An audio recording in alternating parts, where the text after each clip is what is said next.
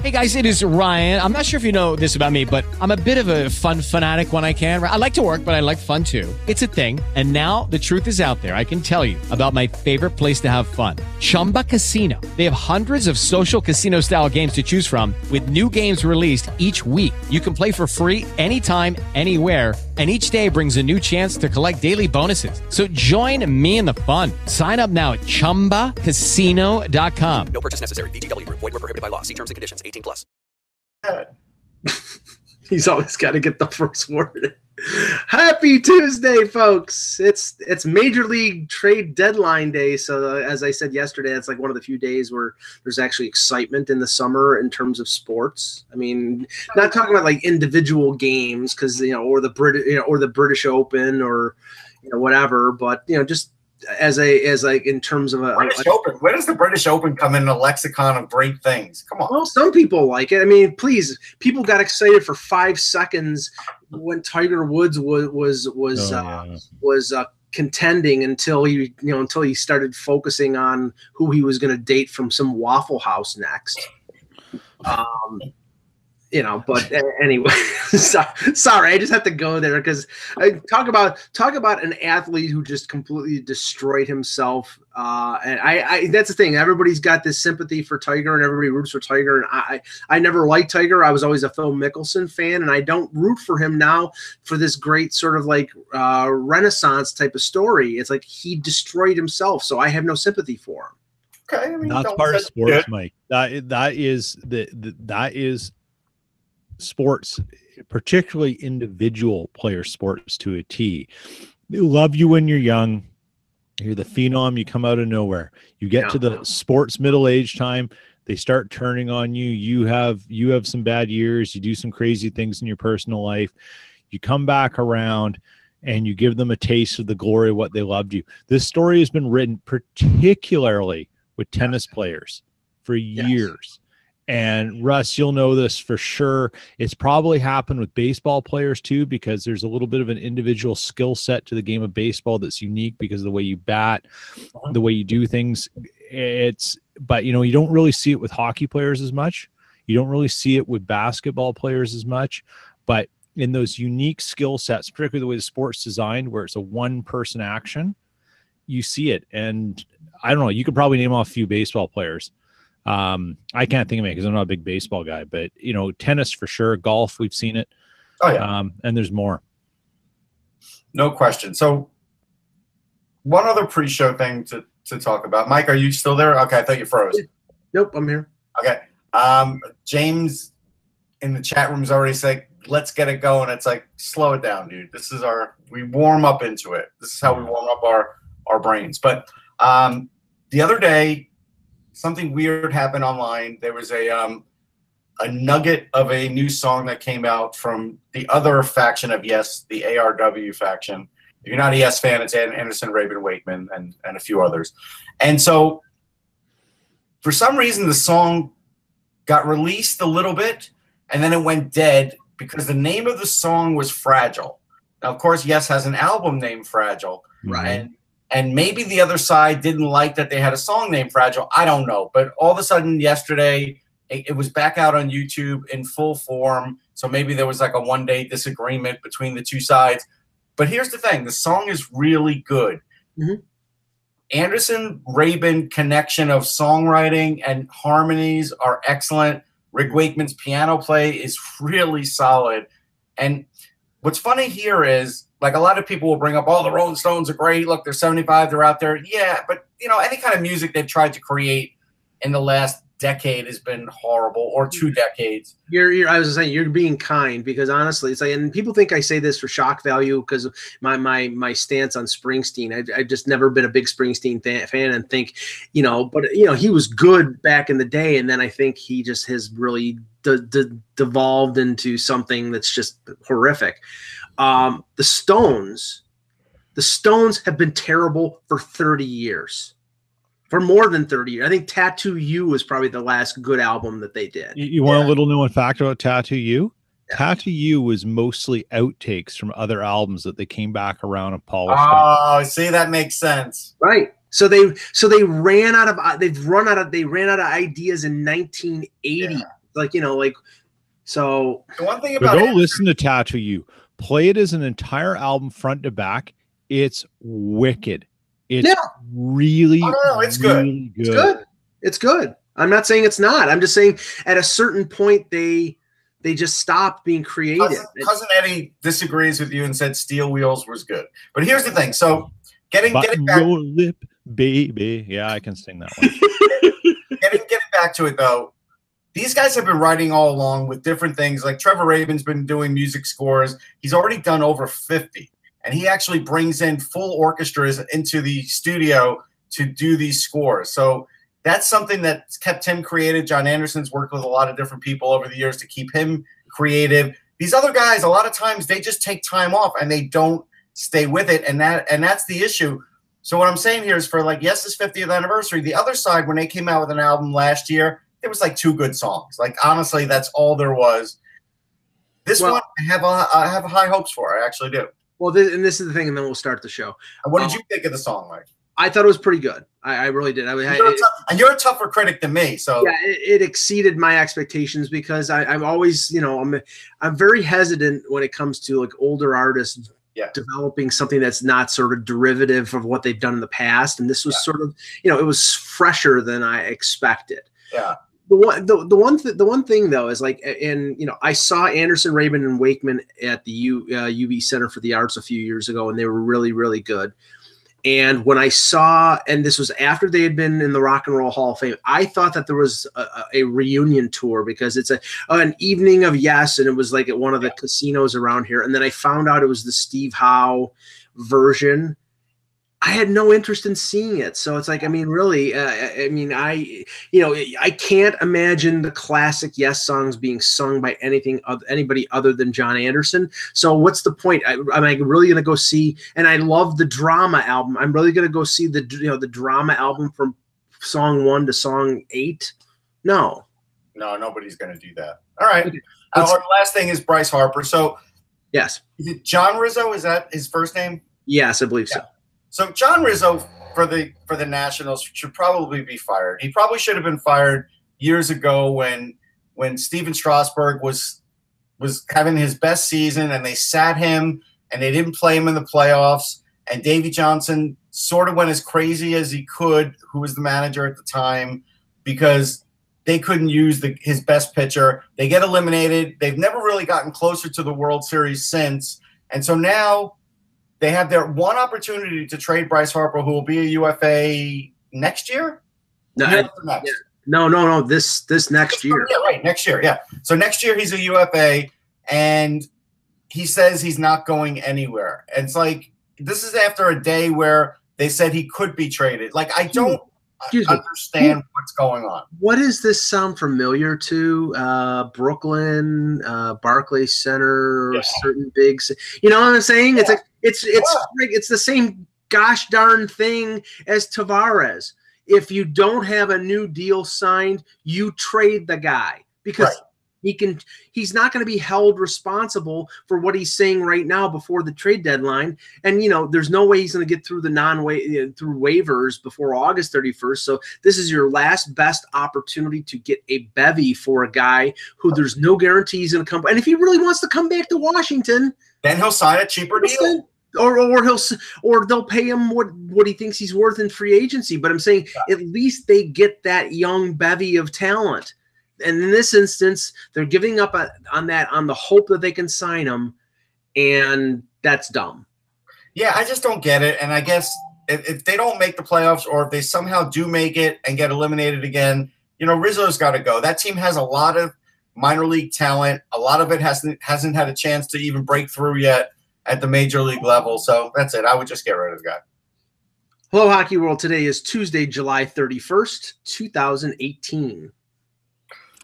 I'm Peter Testier in Winnipeg. I'm Russ Cohen. Uh, I, I was almost going to say North Massapequa. That's where I used to be from. Uh, we'll just say Glassboro. And I'm Michael Agello from Parts Unknown, and this is the Hockey Buzzcast here on HockeyBuzz.com. Uh, I always say parts unknown because of my my youth uh, watching wrestling, and I have to say rest in peace to Nikolai Volkov, one Oh, of my yeah. favorite favorite uh, heels in, in professional wrestling. Him and the Iron Sheik with that Russia. What was he really? Was he an Italian guy? What was he really? I don't know. I, I, I, I I'm assuming that was his actual name, but maybe I'm wrong. I mean, Oh, some- you know what it was? He was Yugoslavian. That's right. Someone told me once. Okay, so you so, so, so instead of instead of working for Brezhnev or or Yeah. Khrushchev, you work for Marshal Tito. There you go. Yeah. Uh, okay. Um. We'll we'll cover a few things today, and we'll take some questions at the end of the show in the ch- in the chat if you have any uh, questions regarding free agency or trades or whatever. Um. Start with a signing that happened again after we got off the air yesterday, which was Kevin Hayes, and we talked about Kevin Hayes in terms of what he might sign for and Russ, you got a you both of you guys got it pretty close. I think I got I think I was a little under five. I think I said four seven five for a million, and he ended up signing for five point one two five. One of us at one point yesterday said 5.15 for something. I think I did for something. I think Peter did for something. But I we said didn't get five something. Yeah, and and this is the right move. I know there are some Ranger fans that think he should be part of the long term team, and I, I don't think so. I mean, he's a center.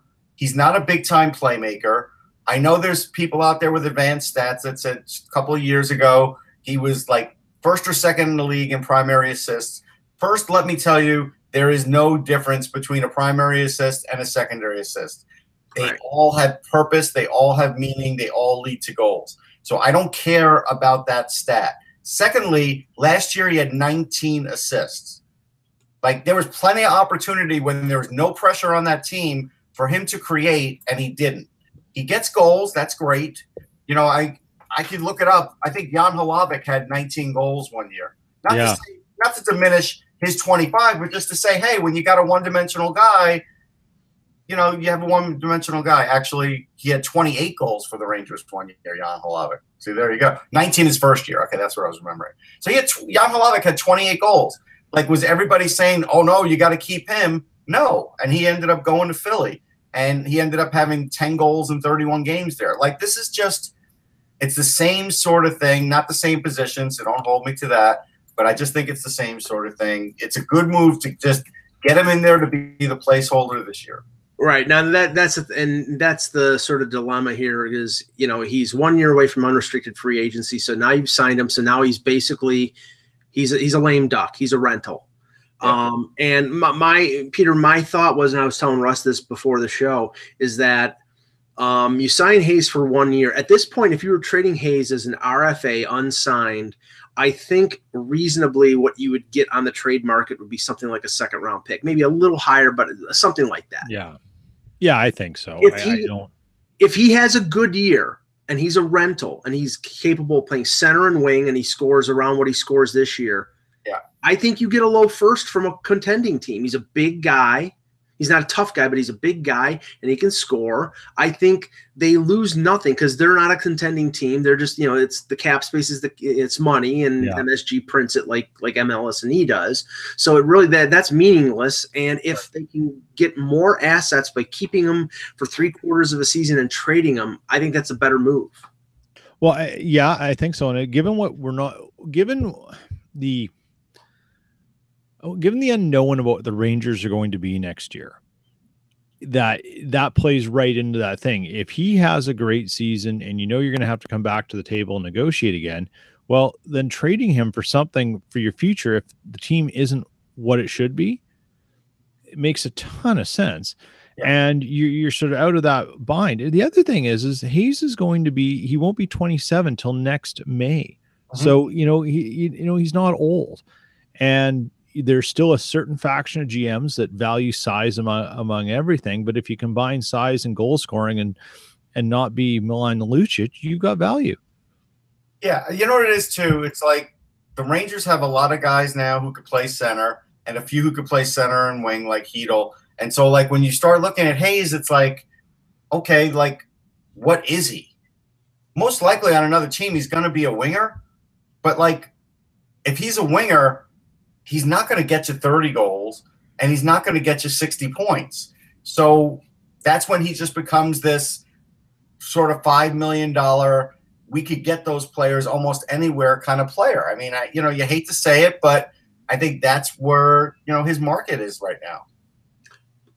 Um, now, I just pulled up, and this was a, a, a story today from the Montreal Gazette. Uh, Brendan Kelly from the Montreal Gazette rec- regarding Max Pacioretty, and this is this is you know Russ. You think the Karlsson situation in Ottawa is getting ugly? The general managers in the league know that Bergevin, Marc Bergevin, the GM of the Habs, is desperate to trade Pacioretty. According to this article, it's saying that the marriage basically between Pacioretty and the Canadiens is over with. Um, the whole thing with the there was a there was a trade with the LA Kings that got shut down because the Kings wanted an extension signed.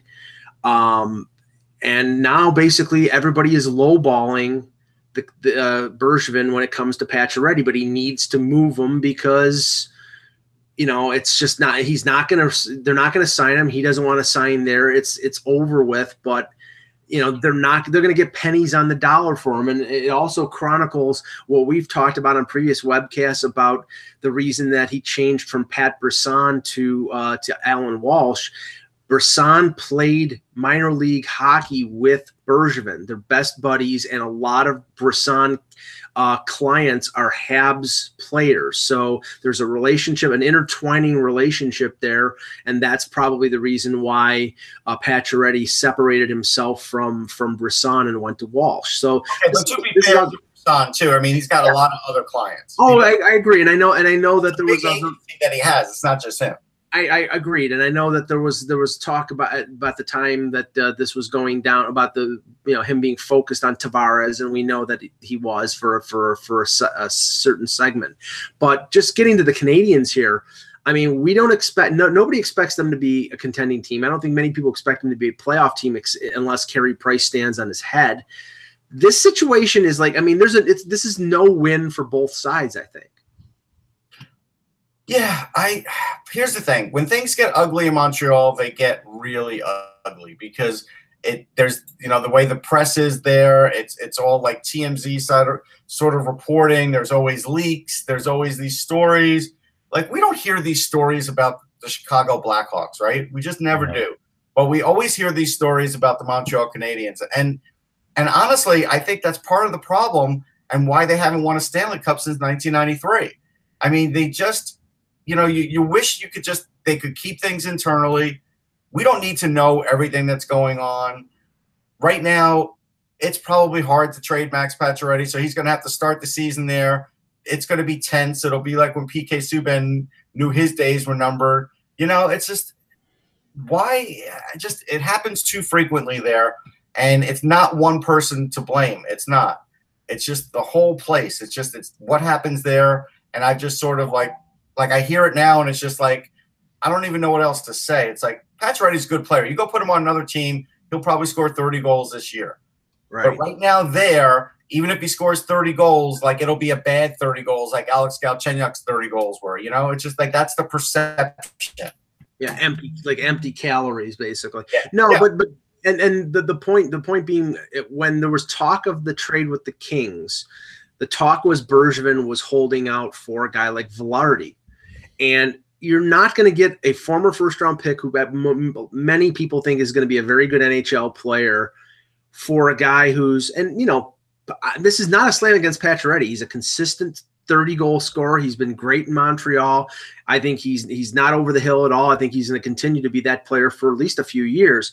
But in the situation, Peter, where he's a rental, he's a pure rental, and he's not going to sign anywhere. And according to it, sounds like he wants to be a free agent next summer and find out and choose where he wants to go. The price that you can demand for a rental, it's just so much, and, and most teams are not going to go over that. No, and and and that's that's that's the reality of it. I think a lot of times when there's a trade in this, when you have a player who's in UFA, you try to put in a position where you get them to a team that one, he doesn't come back and bite you in the butt, but also that he delivers a little bit more fair value. And you have to work with the team, the team, the acquiring team, and the agent to say, are you open to this?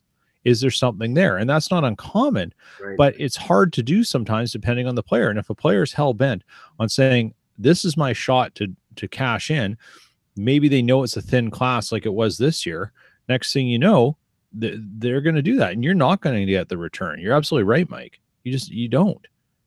Well, Russ, and th- this this is the situation in a couple different places. And Peter, uh, first, uh, Tyler Myers. I mean, after Trouba signed his deal, and Trouba's making over five million dollars, and Myers is making five point five in the final year of his deal. Um, I mean, is the sense in Winnipeg that Myers is going to stay the whole year, or are they going to move him before, or are they going to try to extend him? What, what, what is the sense there? I, there is no sense. Okay. There is no understanding. I just put up a blog this morning on Hockey Buzz talking about how the Jets' next big issue is Morrissey, and part of this is is I, I, I use the premise that assuming Jacob Trouba is leaving, and I think that's a safe assumption Mhm. based on the way things are going. I think we can say you're you're leaning to seventy five to eighty percent that that relationship is going to come to an end during this season or in the off season, some way, one way or another. Josh Morrissey's your number one left defenseman. Who do you put to play with him? So you either somehow magically find another number one defenseman via trade, uh, right D defenseman, and replace Trouba, which I think is unlikely. That's unlikely. It's unlikely. So then you go, well, what's next? Well, Tyler Myers comes up off his deal after next season.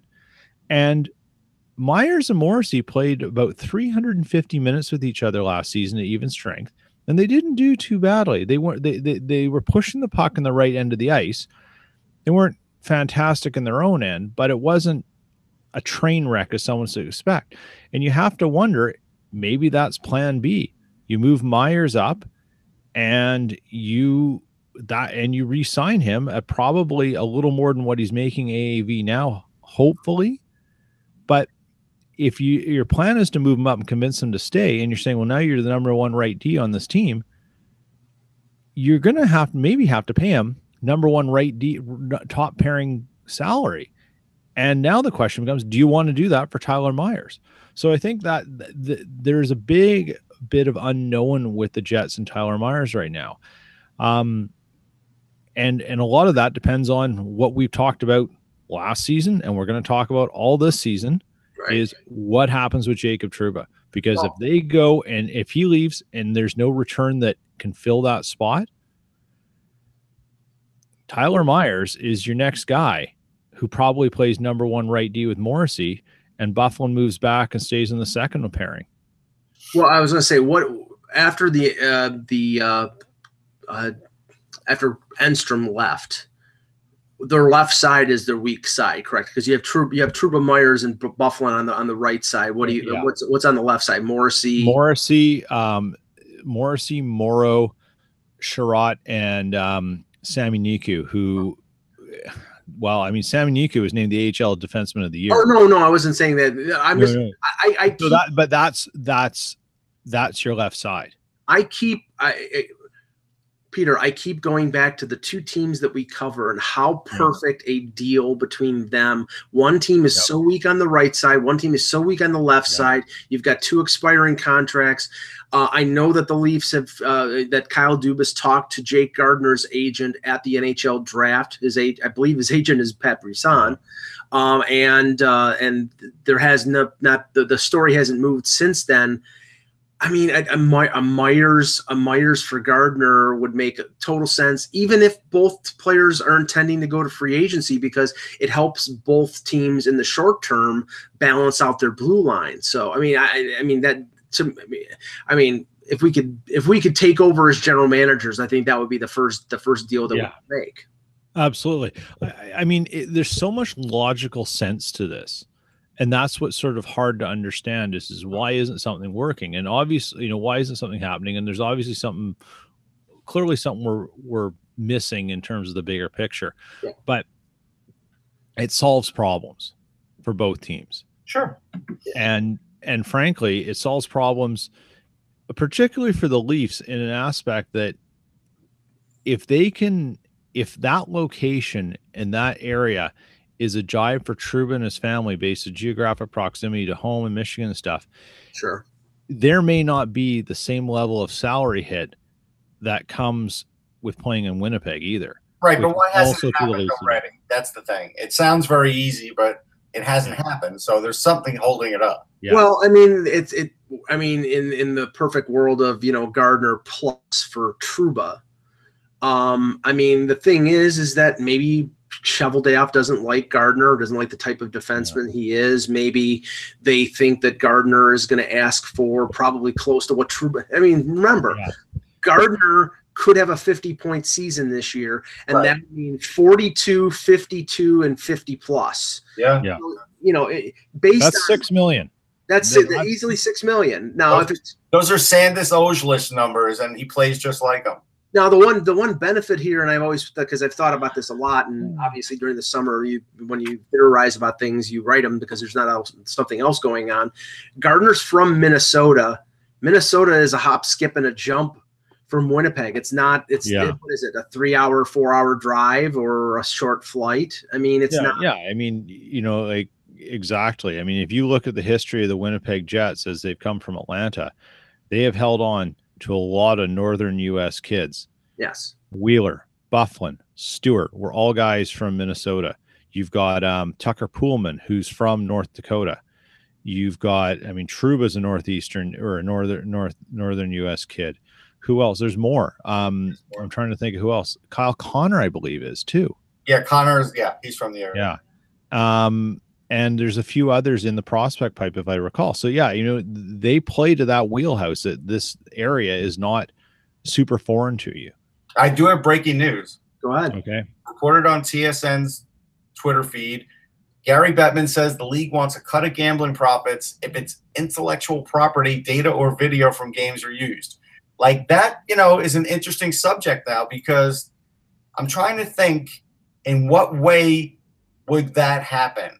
Would a casino sort of flash up on the game the odds like just before the game like in game center? Would they you know when they're showing it? Like i'm trying to think when that would when that would occur. And maybe that's what would happen is maybe they they show the weekly highlights and and they say well this game is going to be running at four to one tomorrow and this game you know like if they're previewing on Yeah, I think- network. I don't I know. don't think I don't think the NHL would put odds on their Oh, they're not going to do it right, right, right, right. but i'm saying is a casino would a casino Yes. grab the footage and do that Oh. with like their own people and pay the rights fee It's it- the exactly. It's the rights that's what i'm fee saying to the NHL to integrate that in with them. right Now- oh my goodness! And I'll- you know what? This, this is a very interesting thing. If this uh, if this really goes through in a capacity that they're talking with the NBA and stuff, Yeah. because think of all the prop bets, start of the second, you know, all these different things that could happen live. right I mean, there's a treasure trove of money to be made. But uh, but here, here's the question though: Is this hockey related revenue? Because if it is, always then a troublemaker mike well, no, I'm just I'm at, I mean because you know that the PA is going to say, "Where the hell's my piece of the pie?" no they're gonna have to get a cut too they will Yeah. So I mean, it's not going to going to be pure profit on the point on the on the part of the of the owners. I mean, it'll Well, be I mean, the the profit is profit. It's Sure. just where is the profit allocated to in the grand scheme of things. yeah, but how the much interesting the interesting thing is take that a step further and i think it's a really good point mike you introduce this to the players say well we're going to bring you in more revenue. What's the give back from them? Remember the players don't control the revenue coming in. Right. The league does. So the league puts this initiative said guess what guys? Our basic pro forma numbers say we expect a, a $50 million increase in revenue from this. I'm just throwing numbers in the air. I have no idea what it would be. Right? you know 25 of that million 25 of that's going to go back to you guys. And what that would eh, a equal what's that what what's that worth to you to in a concession that we want over here Well, what it's worth to them, what it's worth to them is less escrow because it's Yeah. that twenty-five million dollars in additional profit. That means twenty-five million dollars that doesn't have to go to escrow to the to the league to balance out the the current CBA. I mean, we know that escrow is going to be a big stu- stumbling block when it comes to. And, and and remember, I can't remember if it was Kevin or somebody else said, well, it, that's part of any hard cap. It's you know, it's part of any kind of hockey related related revenue. When it's a balancing act, you have to have escrow to make sure things balance out at the end of the year because you don't know where the profits are going to go. But that is a sticking point for the players. They hate having to hold 15, 20% of their salary in reserve till the end of the year until the bean counters count Yeah. things and then find out, oh, do I get it or do I don't? Do I not get it? So yeah, no, it's a it's a it's a huge thing. But how do you keep both sides honest? That's the crux of what escrow does. Is it keeps both sides honest, and as long as they can agree on how escrow works in terms of the amount taken, the amount held back, they're accurate on their numbers, and the NHL allows a proper audit done from the player side. Mhm. It's the only way to keep them uh, honest. I don't know how you get rid of escrow. right. You may want to change escrow a little bit, but I don't know how you can get rid of it. Yeah, I mean, I'd love to get if I had a mortgage, I would love to get rid of escrow, but somebody's got to pay the taxes and insurance, and that the, what the hell is es, That's what escrow is for. So, Yeah. uh, okay, let's let's move on here. Um, now, I saw that today was the 32nd birthday. and I was struck by this, the 32nd birthday of, of Genny Malkin. So it's like you know, I, I'm- I know I'm old, so I remember when he was a rookie, and so I'm sure him card or anything like. No, I did not. I did not. Uh, I was going to send him some. Uh, Really, I thought I thought I asked you to send him a card from the show. I I I, I shirked my responsibility. What can I tell you? But uh, but that that fact and the fact that you know Sidney Crosby, whose birthday is next week, you know he's turning 31. You start to have to think. I mean, has the window for the Pittsburgh Penguins passed? You know, you're talking about Malkin's 32, Crosby's 31. I think Kessel turns 30. Now they do have young players, you know, the Guentzels and the Matt Murrays. Um, you know, Letang is, uh, I think, I believe he's close to 30 or over 30, and he's had a slew of injury problems. And, you know, this is a team that they went to the second round. They lost to the eventual Stanley Cup champion. So there's no disgrace in that after winning two cups in a row. But the question is, is it over for them or how, how much of a window is still left for them? No, it's not over for them. I mean, I, expect Malkin to be that kind of player that can play really well right up until the age of like 37, 38. He's he's he's very unusual. Even for a big guy, he skates well. He does get nicked up each year, but when he comes back, even if he's a little hampered, he's still better than most guys on the ice. I he's he's very durable. If you think about it, like he may have missed some games, but he you know he still played what 784 games in one, two, three, six, nine, like 12 years. So he's still averaging 70 games a year or something. You know, I mean, so that's you look at that and you say, okay, yeah, he's averaging 60, 61 games a year. It's still pretty good. Because Yeah, he had, he had 98 points last year. Yeah, and one of them was a um, was the year they started late, right? The lockout. So that's that's still pretty good. You look at his goals; he's got 370 goals, 930 points. He's going to get a thousand points this year. He's still one of the great players. Crosby's still one of the great players. They have young goaltending. They they will be around for a while. But it's interesting with Malcolm because I think I I did the first article on him, maybe even in North America but I definitely did on NHL.com because I did a, a prospect preview on, on Malkin for the World Juniors. And it was really interesting because at that time, you knew he was going to be great, but you didn't know would he be an all time great. Like, that's so hard to predict. And I probably didn't want to go out on a limb when I wrote that article and say, yeah, he's going to be, you know, a hall, surefire Hall of Famer, all time great, one of the great Russian players ever. But that's what he's going to be. Peter, what do you think? Do you think the, the, the window is closed or is closing or, you know, how much time do you think this team has? Sorry, I I had to look at some of my screen. Which The, team? the Penguins. The Oh, Penguins. the are, I think it's closing. I think it's. I mean, they've got they've got three lines anchored by Malkin, Kessel, and Crosby. You can do a lot with that. You still can, sure. but the the the ex how you expedite fixing the problems that come up each year is run that's where they're running out of time. You can't you you keep signing other deals you got to cut you got it, it- it's just your your wedge of how to like your opportunity to fix the little problems to keep tweaking with those anchor guys that's mm-hmm. what's holding them back. And and you have to wonder like is the next move to reset with one of those three? And it won't be crosby. Right. Well, here's breaking news. This upcoming season, there'll be bobbleheads featuring Crosby, Malkin, and Letang. So clearly, they're not going anywhere this year. most of the time, most of the time when teams do that, they don't intend on trading a guy. Okay. Here's a team in the West, and it's not it's not going to be uh, surprising, but I'll just illustrate this for for you guys and for the people watching. Their top three uh, uh, most highly highest paid forwards are 30, 35, 33, and 33. Their top paid defenseman is 28, and he just signed a eight-year, uh, 88 million dollar extension. Their uh, their number two and three defensemen are 33 and 31, and their fourth defenseman is 29, and their starting goaltenders are 30. Their starting goaltender is 32, and their backup is 35.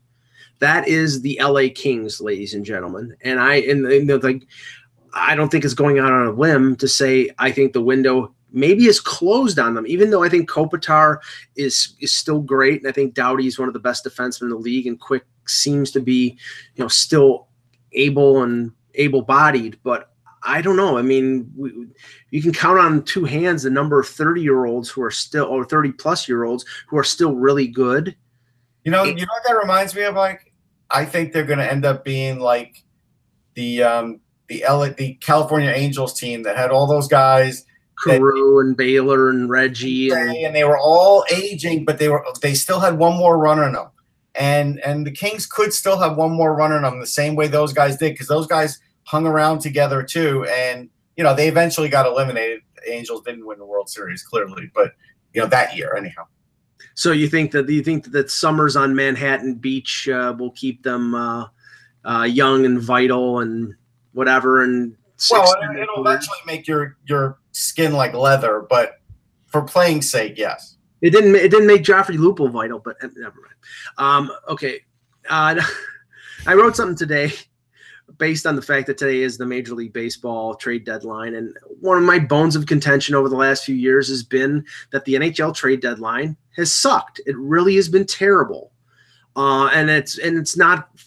I, I think that the league has tried to do things to sort of remedy that or make it easier for teams to make moves, but with the escalation of long-term uh, contracts and with the you know teams up against the cap, there are a few mechanisms like pl- putting players on long-term injury or or retaining salary that help make moves possible, but it's still not enough.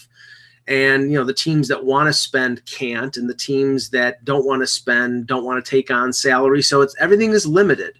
And I, you know, I, I, I spitballed a couple ideas, and I talked to Russ about it before the show. And the one of them, I think, you know, it has precedent in another sport, namely baseball. And in baseball, you know, you've seen a team like the Yankees. They traded a, a relief pitcher yesterday for room under the. There's a signing bonus limitation for players, interna- international players, uh-huh. and they traded a player for basically cap space on this international signing bonus pool.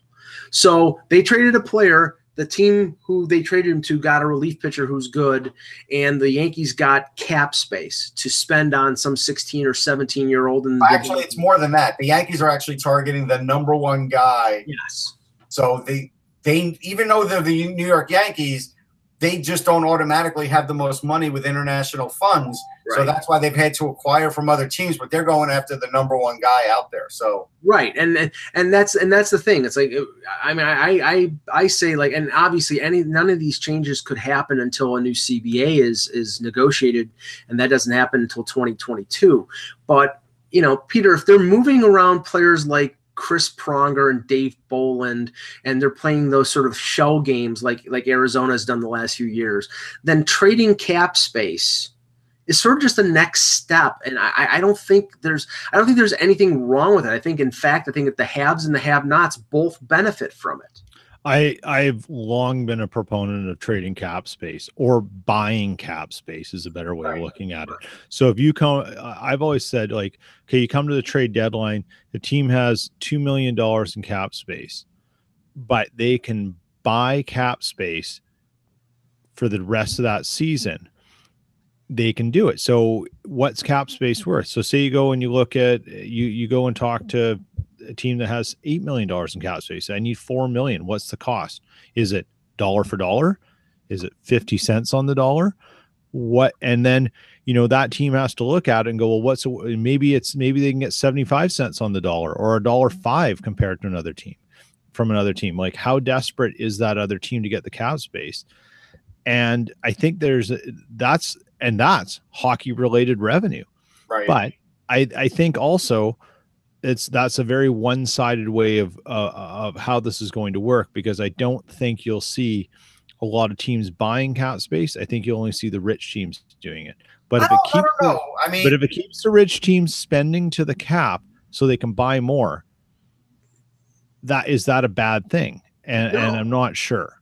No, I don't I know mean, what the answer is to that. But here's the thing, though. I this definitely was my number one answer when asked about it too, because I like the idea of trading cap space. I think even if you're a team that's out of it, you still might be trading cap space to get a key prospect that you couldn't get before, or you Exactly. couldn't get in the last draft, or whatever. And I think that's a so whether it's with a rich team or even a middle team that is just you know hoping that they can get that last spot, it doesn't matter to me. Right. I mean, it's it's not one-sided. A team a team like New Jersey who has what 15, 16 million dollars in cap space and probably is not going to use it. Yeah. I mean, they benefit if say all of a sudden, you know, the the Maple Leafs want 5 million dollars in cap space, they could trade for that. The, the Devils would get, you know, a draft pick or a prospect or something that would be po- positive and beneficial to them and the Leafs would get their cap space. The t- you know, the the players wouldn't complain because you know their you know their their players are getting paid. So it's I, I i don't see that the pa would have a problem with it. It's simply it's a it's a it's a sort of an end around on the hard salary cap and that's where i think that the, the league would have a problem with it. But i don't think it's i don't think it's beneficial to stop the the the the big teams the teams that have money to spend money. You know it's like you know i i don't see a negative in it. I No, really I don't see a negative either. Um, you know, Matt is asking our thoughts on luxury tax. Here, here's my thought.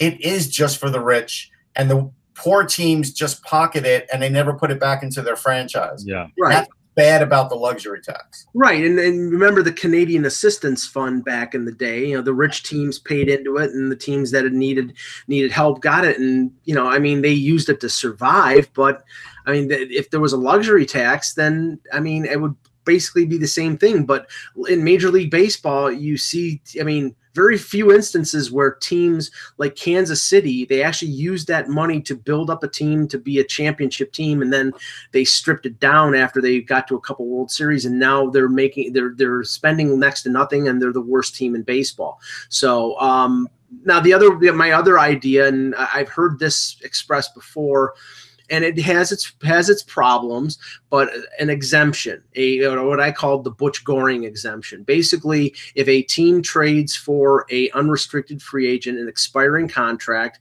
that the salary now, if like Toronto trades for a trades for Erik Karlsson, Toronto's responsible for Erik Karlsson's salary for the rest of the year, but the cap hit is not there is no cap hit. Basically, they trade for a guy, and you're allowed to trade for a guy in one one one player per team. That there's an exemption for the salary, so it allows them to fit that player because, or you know, they wouldn't have to like make moves to fit a player because there's an exemption.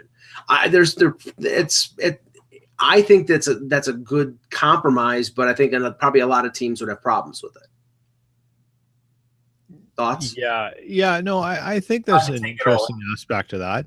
Um, you know, like for the so you you're trading a player, you get the exemption for the remaining salary cap on that, so you can acquire them. It just it basically it's just saying it doesn't apply. Right. Um, h- how many times? Once, One. twice, Yeah, I One- guess one once is player. you do it. one player. One player. So, so for instance, if you take the Winnipeg Jets, you acquire Paul Stastny, but you don't get his cap hit. Right then, you could take what you did and maybe get another player too. Right? Like it just it just sort of gives you an extra ad. Mm-hmm. And, and I don't know if there's a bad thing about that. Um, I mean, and the gamble, you know, again, is what are those cost? What are the players' costs? So teams that do you know, right. So, so the risk, the, the, the holistic risk across the, the league is if you're going to play that game, does it drive the price up because it doesn't Yes. apply to your cap it? Yes. So Yeah. now you're going to have to really weigh those that balance. It- well, that, that that was the thing. It says you use the Stastny trade as an example. If you you know in that deal, I believe St. Louis had to retain fifty percent of the salary, retain fifty percent and they got a first round pick in Foley. and Foley. Okay, so in that instance, they don't have to retain fifty percent. Yeah. So it's, it's it's more cost effective for them. They can if with this waiver, they can generate a market for a seven point five million dollar player, Yeah. even from teams that don't have seven point five million in cap space, Yeah. which increases the return for the Blues. So I think So- it's it's a Yeah. for the haves and the have Yeah, have nots. So what if you expand this and say, let's try because one of the things I think we all agree on is we want to see more ability for deals to be made for for Right. GMs to go and try and change the direction of their team and the salary cap and some of the contracts because of the salary cap just they've squeezed that great thing where you could see these great three player trades and stuff like that. They've just squeezed it out to almost nothing. But it's still a really critical point of the fan experience in hockey. So what if you had a player on a two-year deal? Would you be could you get make it would it be an option to make the person allowed or the t- acquiring team allowed you get an exemption for that year. Come the next year you got to figure it out. Like so you you, you don't get hit now but by training camp start a training camp that you've got to find out where your cap space is to keep that player or trade them again. Well, Okay. I, I think I think the more the league and the and the NHLPA can do to understand the value proposition of this hockey for the fan experience, they can it, it makes it a better a better game for people and for teams because right now it, it just doesn't seem I don't want to use the term equitable. It's not inequitable. It's just not maybe and maybe I'm nostalgic. It's not what it was yeah. and, and and that was something that kept fans engaged in hockey. Well, he, here's one thing that I think has had a chilling effect on some potential trades. And I know, like, for example, I'll use the Phil Kessel deal. The Phil, you know, Kessel had, I think, seven years left in his contract when the Leafs traded him a few years ago. And they had to retain, I think it was 15% of the salary, which was 1.2 million on an eight year deal. Um, you have to retain the same amount per year for the length of the contract if you're sa- if you're doing salary retention mm-hmm. there are some deals that could be made, but the, the- w- even with long-term players, where that that probably got squelched because a team doesn't want to retain fifty percent of the salary for the length of the deal. If they could do where they could retain fifty percent of the salary for one year and then it goes to that other team, it probably opens up some flexibility. And I, I I don't understand why it has to be throughout the deal. It, why why it can't be you know, at least for the first year, some flexibility, and then that team takes on more or take takes on less. You know what I'm saying? I think I think that would add some because we know the capologists can work their magic, and that's what they do, and I think that would provide a little more flexibility. So, Yeah. all right, um, Yeah. go ahead, Bruce. Sorry. No, I think there's something to that. I agree. Um, let's take a couple questions before we end the show. You got any in the chat? All right, let me check. I warned them, so let's see. All right. Uh, do the Rangers have cap concerns this year? Uh, and this was asked by cousin Eddie. They they're squeezing it out. Like they do have like just under 10 million for a couple of guys. Spooner's going to get almost 5 million himself. He'll get just under that. So they're, you know, they're getting close. So that's they're not quite there, but yeah, they it's getting a little tight even for them. Uh, let me let me just. This is not breaking news, but in the wake of the Chuck Kaiton situation in Carolina, which I still think is is is just balderdash. It's just stupid. Yeah. Um, a, a source here uh, who I you know follow uh, YYZ Sports Media, a guy who who has a good a good uh, pulse on the Toronto media scene, said that uh, Joe Bowen, who's the uh, going to be inducted in the Hall of Fame this year, and Jim Ralph, who's his color commentator, who's great. You know, very entertaining guys, great guys. I've gotten to know them over the last few years.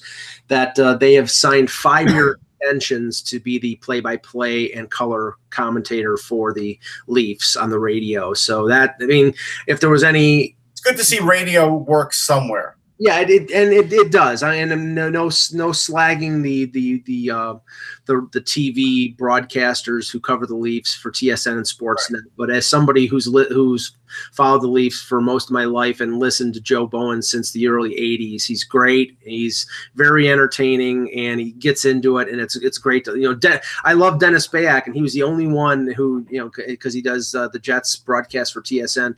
Dennis Beyak was the only guy that I really like uh, gravitated towards who did radio when Joe Bowen was doing TV. So um, you know, it's he's the voice of the Leaf fan, and the Leaf fans love him. So it's great that he'll be back for five years. That's good. That's good news. And it's good for radio. All right. So Matt asks us if Pacioretty wanted to be in Florida, well, who would be the likely target? Would it be one of the young defensemen like Matheson, Pysyk to try and fill the void of Sagacha by committee? Um, it wouldn't be Matheson. Like he's an untouchable.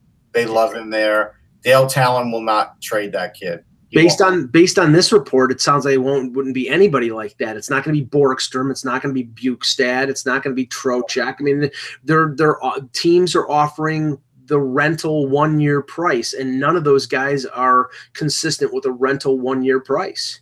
no, I mean, I'm trying to think. Let me. Owen Tippett. I mean, are they going to give up Owen Tippett for Pacioretty? No. I think they'll- I think they'd give up their 2019 first and maybe a lower prospect. I think that's about it. All you'd get. Yeah, I'm going to try and at least give you a name. I'm not coming up with one off the top of my head. So here, um, do, do, do. I all right. So you might be able to get someone like Max Gildon, who you know is currently playing in the uh, The AHL. no, no, in the scrimmages up Oh. in Kamloops Okay. for the World Juniors. You might be able to get someone like him, who who can be a really good defenseman in three years. Right, but you're not. You're talking about a long range prospect and probably a draft pick. You're not talking about somebody who can step into the Habs lineup right away. Okay. Nope, I don't think so either. Uh, so let's see who else. Let's see.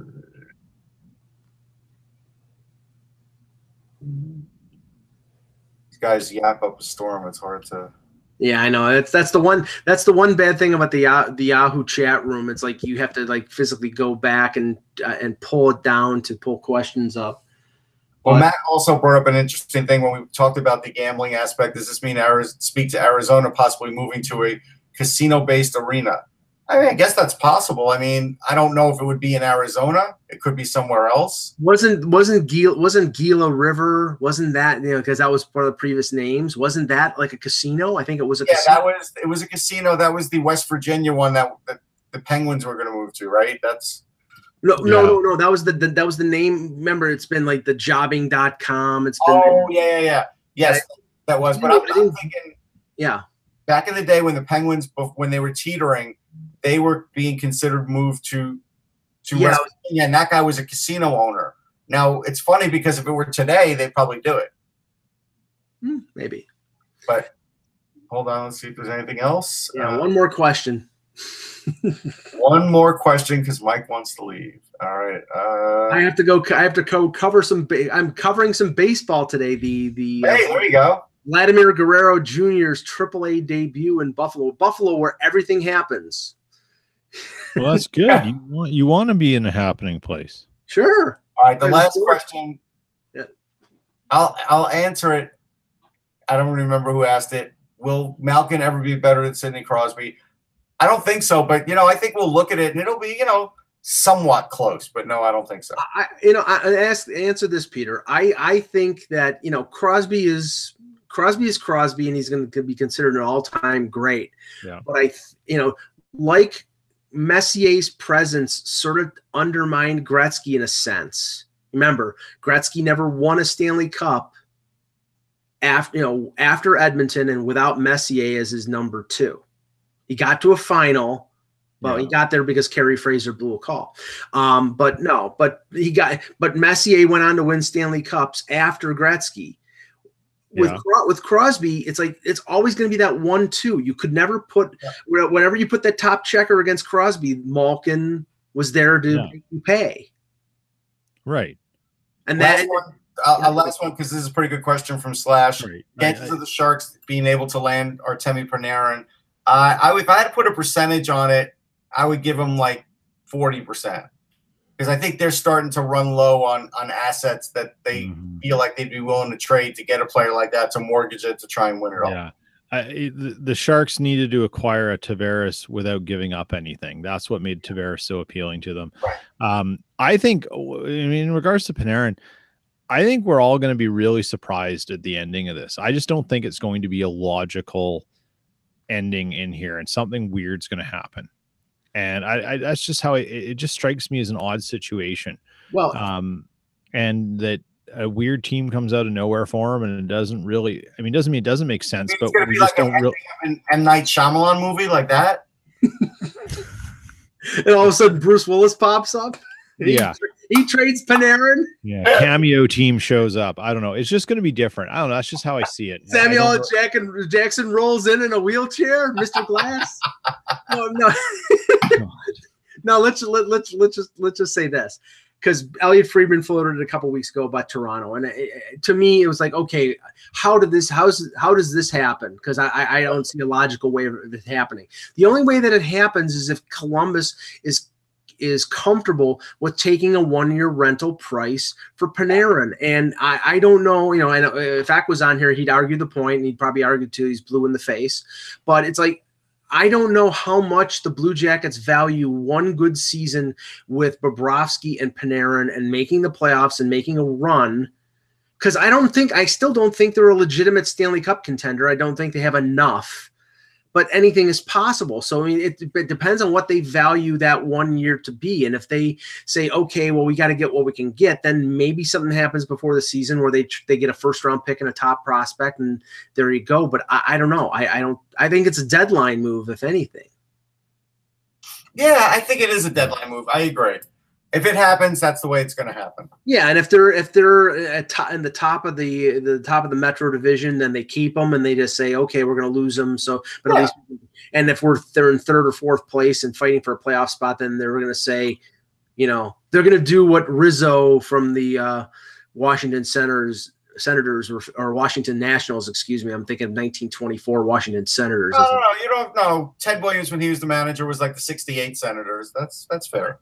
There you go. Okay, we got to go, guys. Uh, For Peter Tessier, for Russ Cohen, I'm Michael Augello. Thanks for watching, and remember, without the buzz, it's just hockey.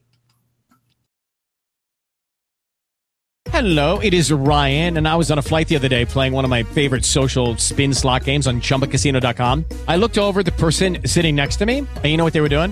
They were also playing Chumba Casino. Coincidence? I think not. Everybody's loving having fun with it. Chumba Casino is home to hundreds of casino style games that you can play for free anytime, anywhere, even at 30,000 feet. So sign up now at chumbacasino.com to claim your free welcome bonus. That's chumbacasino.com and live the Chumba life. No purchase necessary. Group. Void prohibited by law. See terms and conditions. 18 plus.